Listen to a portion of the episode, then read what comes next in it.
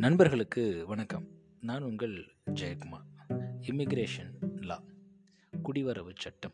குடிவரவு சட்டம் அப்படின்னா ஒரு நாட்டில் ஒரு மனிதர் எப்படி குடியேற்றம் அடையணும்?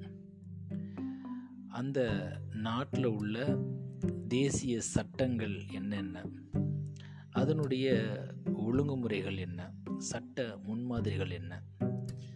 அதுக்கப்புறம் குடியுரிமை எப்படி பெறுறது? அந்த நாட்டுக்கு எப்படி அடிக்கடி உள்ளே போகிறது அதேமாரி எப்படி வெளியே வர்றது? இதை பற்றியான உரிமைகள். ஒருவேளை அந்த நாட்டில் தங்கியிருக்கோம் அப்படின்னா எவ்வளோ காலம் நம்மளால் தங்க முடியும்? அந்த நாட்டில் நம்மளுக்கு நடமாடும் சுதந்திரம் இருக்கா? அங்கே போய் பிஸ்னஸ் பண்ணுறோம் அப்படின்னா அந்த பிஸ்னஸுக்கு எனக்கு என்னென்ன தேவை?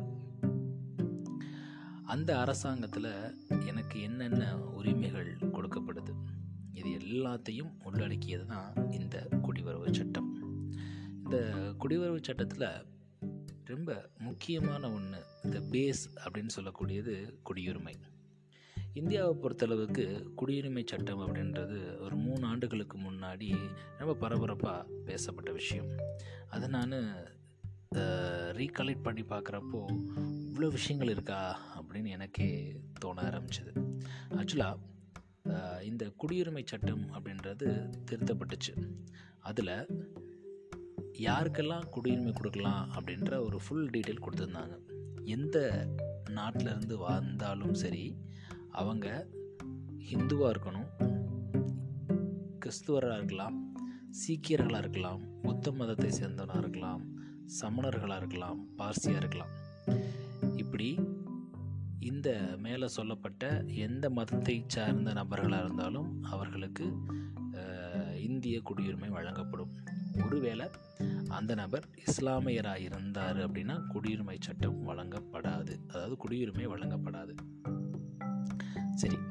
இப்போது மேலேருந்து சொன்னோம் பார்த்தீங்களா இந்த இந்து கிறிஸ்துவர் சீக்கியம் புத்தம் சமணம் பார்சி அப்படின்னு பார்த்தோம்ல இவங்கெல்லாம் எந்த நாட்டிலேருந்து வந்திருந்தால் அவங்களுக்கு கிடைக்கும் அப்படின்னு பார்த்தீங்க அப்படின்னா ஒருவேளை மேலே சொன்ன மதத்தினர் பாகிஸ்தான் ஆப்கானிஸ்தான் வங்காளதேசம் இப்படி இந்த மூணு நாடுகள்லேருந்து வந்தாங்க அப்படின்னா அவங்களுக்கு இரண்டாவது முன்னுரிமை கண்டிப்பாக வழங்கப்படும்.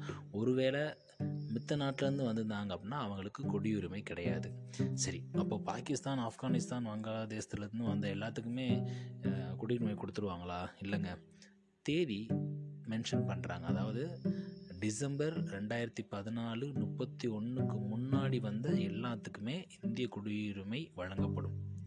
அதே இது ரெண்டாயிரத்தி பதினாலு டிசம்பர் முப்பத்தொன்றுக்கு அப்புறம் யாரெல்லாம் வந்திருக்காங்களோ அவங்களுக்கு குடியுரிமை கிடையாது அப்படின்னு குடியுரிமை திருத்த சட்ட மசோதா நம்மளுக்கு எடுத்துரைக்குது ஸோ ஒரு நாட்டில் நாம் வாழ்கிறோம் அப்படின்னா அதற்கு நம்மளுடைய பேசிக்கான விஷயம் என்னன்னு கேட்டிங்க அப்படின்னா அவர் வந்து இந்திய பிரஜையாக இருக்கணும். அந்த இந்திய பிரஜை அப்படின்றது எதன் மூலமாக தீர்மானிக்கப்படுது அப்படின்னா அவர் இந்திய குடியுரிமை பெற்ற நபராக இருக்கிற பட்சத்தில் தான் அவருக்கு இங்கே கொடுக்கப்படக்கூடிய அடிப்படை வசதிகள் அடிப்படை தேவைகள் அவருக்கான உரிமைகள் எல்லாமே வழங்கப்படுவதற்கான காரணம் ஒரே ஒரு ரீசன் அவர் இந்திய குடியுரிமை பெற்ற நபர் அப்படின்ற ஒரே ஒரு காரணத்துக்காக தான்.